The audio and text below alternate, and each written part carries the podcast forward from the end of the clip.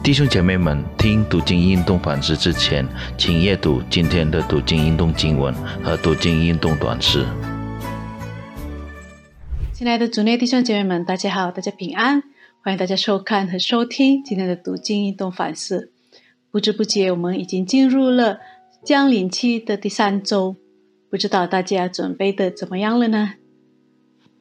希望在我们预备圣诞节的百忙之中，我们还能抽出时间来学习和思想他的话语。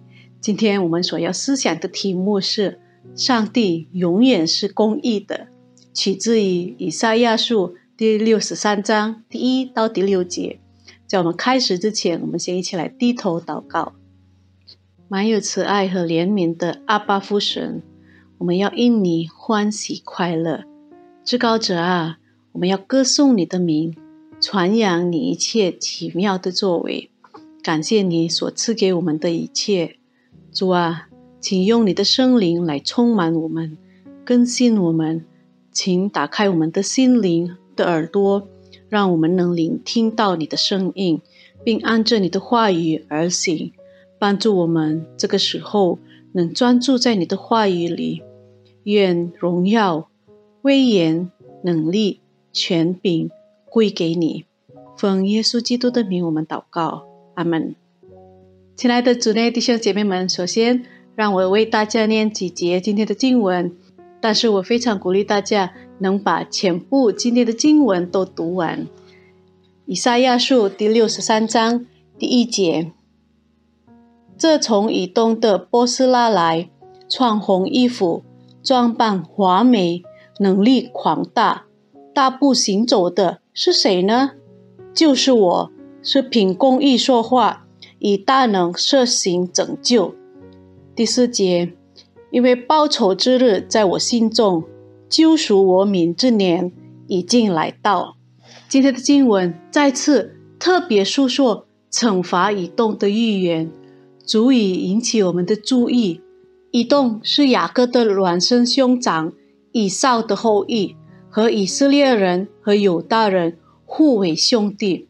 虽然以扫的长子名分已经被雅各所夺，但以扫和他的后代子孙仍然蒙上帝的赐福。以赛亚先知在今天的经文中传达了惩罚以动的预言。他将以动的首都译为采取葡萄的波斯拉。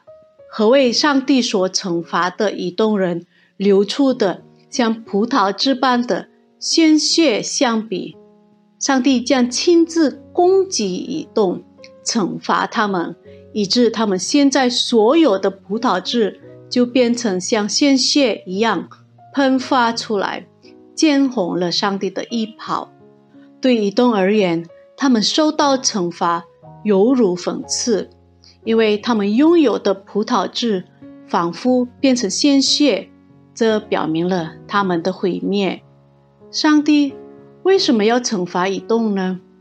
今天的经文没有明说，但根据圣经里的其他书，主前五八七年，犹大被巴比伦政府人民被掳到巴比伦去的时候，以东人二代王国的犹大民，根据。而巴迪亚书的记述，巴比伦征服犹大的时候，以东支持巴比伦，并藐视、嗤笑犹大民，见犹大民遭难，拍手称快，说狂傲的话，还趁火打劫，甚至站在岔路口剪除逃脱的犹大民，或将剩下的犹大民交给仇敌。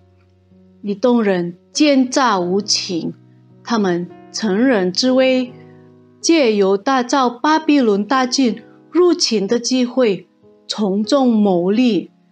以前犹大还强盛的时候，以东人不敌他们；而今日的犹大国势衰微了，以东人看准了这个可乘之机，肆无忌惮的。掠夺了犹大人的财富，上帝见到这件事，当然不会不闻不问。上帝将报复他们，毁灭他们。今天的经文也告诫了我们，要时刻都敬畏上帝。您曾否对你眼中看为软弱的人为所欲为呢？请记住，上帝定然捍卫并帮助他的子民。悔改吧！我们一起来低头祷告。亲爱的阿爸天父，你就是那个公义的上帝，我们感谢你，因为你把你自己展现了给我们，让我们能认识你。认识你的公义和慈爱，主啊，求你赦免我们。如果我们曾经对我们眼中看为软弱的人随心所欲，我们仗着我们的力量欺负比我们软弱的人，求你原谅我们。主啊，求你帮助我们，让我们只追求你的公义、你的圣洁和你的慈爱，讨你喜悦，得你称许。奉耶稣基督的名，我们祈求，阿门。亲爱的主内弟兄姐妹们，我们所思想的今天就先到这儿，我们明年见。在这里，我先预祝大家圣诞节快乐。